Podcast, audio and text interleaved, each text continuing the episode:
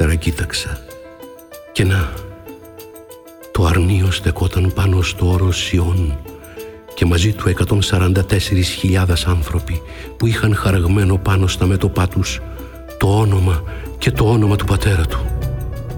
Και άκουσε φωνή από τον ουρανό σαν τη βουή του καταράκτη, σαν τον ήχο μεγάλης βροντής. Η φωνή που άκουσα έμοιαζε ακόμη με μουσική που κάνουν οι κιθαριστές με τις κιθάρες τους.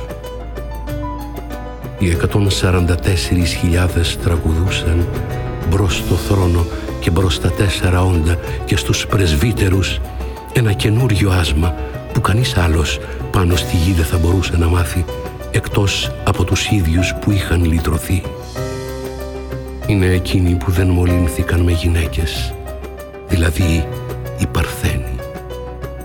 Είναι εκείνοι που ακολουθούν το αρνίο όπου κι αν πάει. Από όλη την ανθρωπότητα αυτοί έχουν λυρωθεί ως πρώτη προσφορά στο Θεό και στο αρνίο. Δεν ακούστηκε από το στόμα τους κανένα ψέμα. Είναι αψεγάδιαστοι. Είδα και έναν άλλον άγγελο να πετάει με ουρανής. Είχε ένα αιώνιο χαρμόσυνο άγγελμα να διαλαλήσει στους κατοίκους της γης, σε κάθε έθνος και φυλή, γλώσσα και λαό. Έλεγε με δυνατή φωνή «Φοβηθείτε τον Κύριο και δοξάστε Τον, γιατί ήρθε η ώρα που θα κρίνει τον κόσμο. Προσκυνήστε Αυτόν που δημιούργησε τον ουρανό, τη γη, τη θάλασσα και τις νεροπηγές».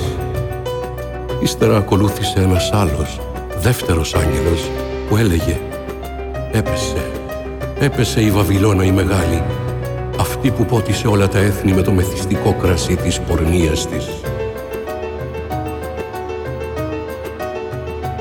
Μετά τους ακολούθησε ένας άλλος, τρίτος άγγελος, που έλεγε με δυνατή φωνή «Όποιος προσκυνάει το θηρίο και το άγαλμά του και σημαδεύεται με το χάραγμα στο μέτωπό του ή στο χέρι του, θα πιει κι αυτός από το κρασί του θυμού του Θεού, που το έχουν βάλει ανώθευτος στο ποτήρι της οργής του.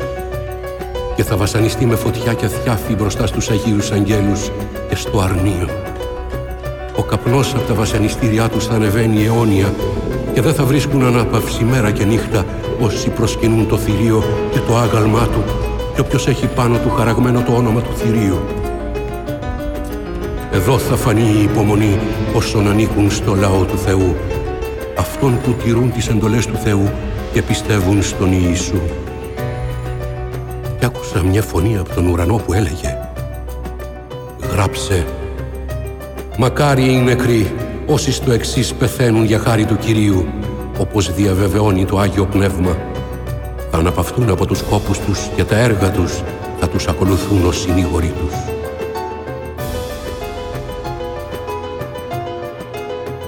Κοίταξα τότε και είδα ένα άσπρο σύννεφο και πάνω στο σύννεφο καθόταν κάποιος που έμοιαζε με άνθρωπο.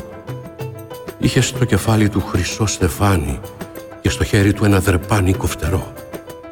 Βγήκε τότε από τον ναό ένας άλλος άγγελος, κράζοντας με δυνατή φωνή σε εκείνον που καθόταν στο σύννεφο.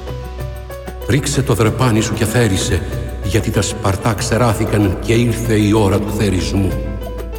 Εκείνος που καθόταν στο σύννεφο έριξε το δρεπάνι του στη γη και η γη θερίστηκε. Τότε βγήκε από τον ουράνιο ναό και ένας άλλος άγγελος, κρατώντας και αυτός κοφτερό δρεπάνι και ένας άλλος άγγελος βγήκε από το θυσιαστήριο, αυτός που εξουσίαζε τη φωτιά και φώναζε με δυνατή φωνή σε αυτόν που κρατούσε το κοφτερό δρεπάνι. «Ρίξε το δρεπάνι σου το κοφτερό και τρίγησε τα τσαμπιά από το αμπέλι της γης, γιατί τα σταφύλια του ορίμασαν».